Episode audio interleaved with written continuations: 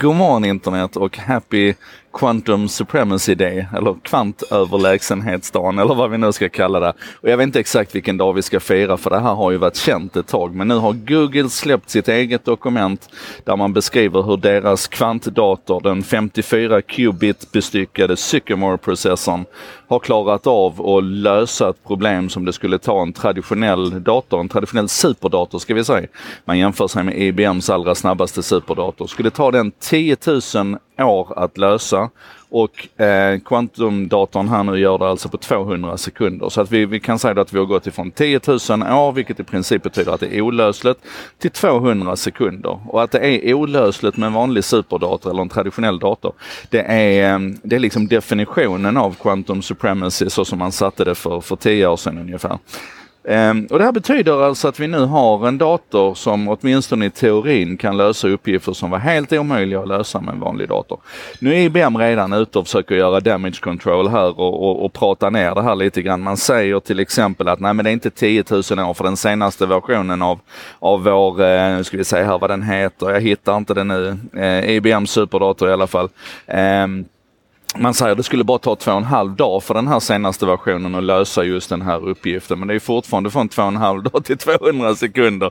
Så oavsett vilken måttstock vi använder så, så är det här fantastiskt. Jag tyckte Sundar Pichai, Googles VD, han uttryckte det bra när han bemötte kritiken att den, den första flygturen som bröderna Wright gjorde, den var bara 12 meter. Liksom. Så kunde man då definiera det som flygning, kunde man i den stunden förutse vad som skulle bli i framtiden. Sen, jag är inte sponsrad av Emirates, men jag ska snart hoppa på mitt plan här.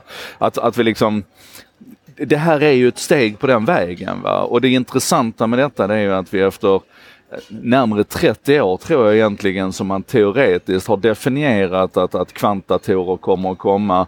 Eh, nu verkligen liksom i praktiken är framme där vi börjar se att nej, men det här kommer att funka, liksom. det här kommer att gå att göra.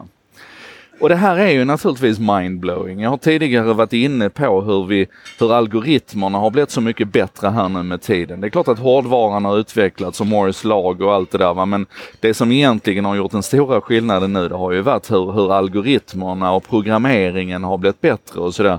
Eh, men här nu så tar vi äntligen ett jättekliv över till en helt annan sorts dator. Jag ska inte gå in på den tekniska beskrivningen av det här för det, det kan ni läsa om ni är intresserade av det.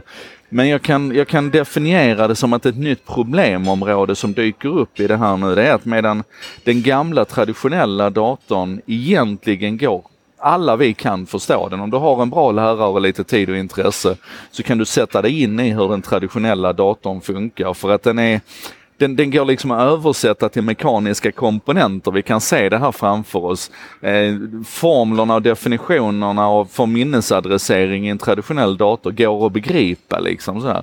Men när vi nu tar steget över till kvantdatorer så säger alla som, som är insatta i det här att en av de stora utmaningarna det är att vi saknar liksom en begreppsvärld och en, en förståelse för att beskriva detta. Vi kommer ha en enorm brist på på människor som är tillräckligt duktiga på abstrakt tänkande och tillräckligt smarta för att sätta sig in i och kunna arbeta på riktigt med den här utvecklingen. Google har, har verkligen liksom, vass, alla de som jobbar med det här idag, Google och, och IBM och alla som har jobbat med kvantdatorutveckling, de har liksom verkligen vaskat fram det som går att vaska fram egentligen. Så, så tipset är väl att om du har en, en, en ett eller tvååring idag så börja trimma dem i kvantdator riktning liksom så här, för de kommer att bli superheta på arbetsmarknaden. Um, long story short, som sagt jag ska snart borda här så jag måste fatta mig kort idag. Du får göra lite egen läsning om det här men det här är i alla fall ett, ett enormt genombrott och det är första gången på egentligen sen den första traditionella processorns introduktion som vi ser möjlighet att göra ett riktigt kvantsprång. Pun intended. Det är så häftigt läs på. Fundera. Det här ehm, det är datorkraft som vi inte ens kan... Det är jag. Vi ses imorgon.